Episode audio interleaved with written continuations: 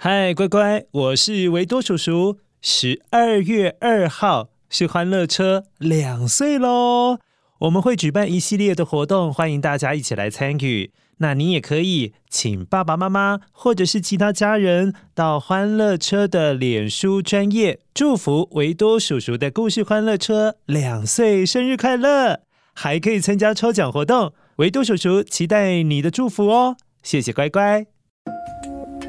点上灯光，屋顶上还有星光。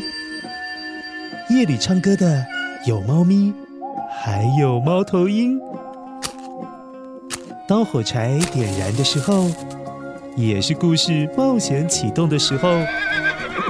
渔具妈咪的故事小屋，嘘，这里是我们听故事的秘密基地。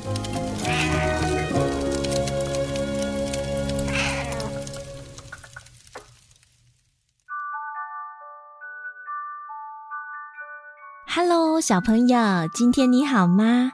你盖好被被了吗？今天宇君妈咪来讲个狐狸想吃葡萄的故事，但是吃到了没呢？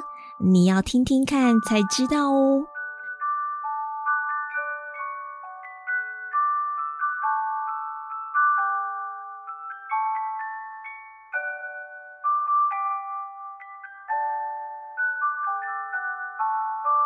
很久很久以前，有一只很饿很饿的狐狸，到底有多饿呢？就像可以吞掉一整头牛的那么饿哦。小朋友，那你最饿最饿的时候会有多饿呢？嗯。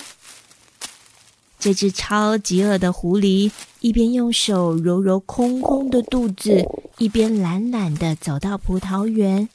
诶看到一串又一串的葡萄就挂在棚子上，眼睛都亮了起来，因为每一颗晶莹剔透的葡萄可是让狐狸看得口水直流，肚子还像打鼓一样咕噜咕噜的响了起来。可是当狐狸想要摘下来吃的时候，哎呀，它摘不到，即便狐狸伸长的手还是碰不到葡萄。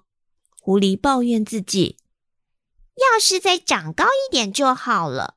吼，平时应该多听妈妈的话，把饭吃光光，就可以长高高了。”后来，狐狸使劲地跳，用力蹬着脚尖往上跳，并且不断用小手手尝试去摘葡萄。啊，好可惜哦！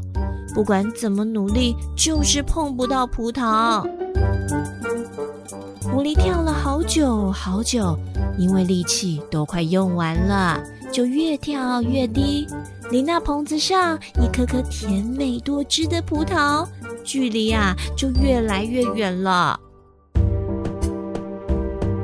喘得要命的狐狸瞪大了眼睛，很像在瞪着葡萄一样，超生气地说：“这些葡萄一定还没有成熟。”没有成熟的葡萄吃起来最酸了，哼，一定不好吃，不吃也罢。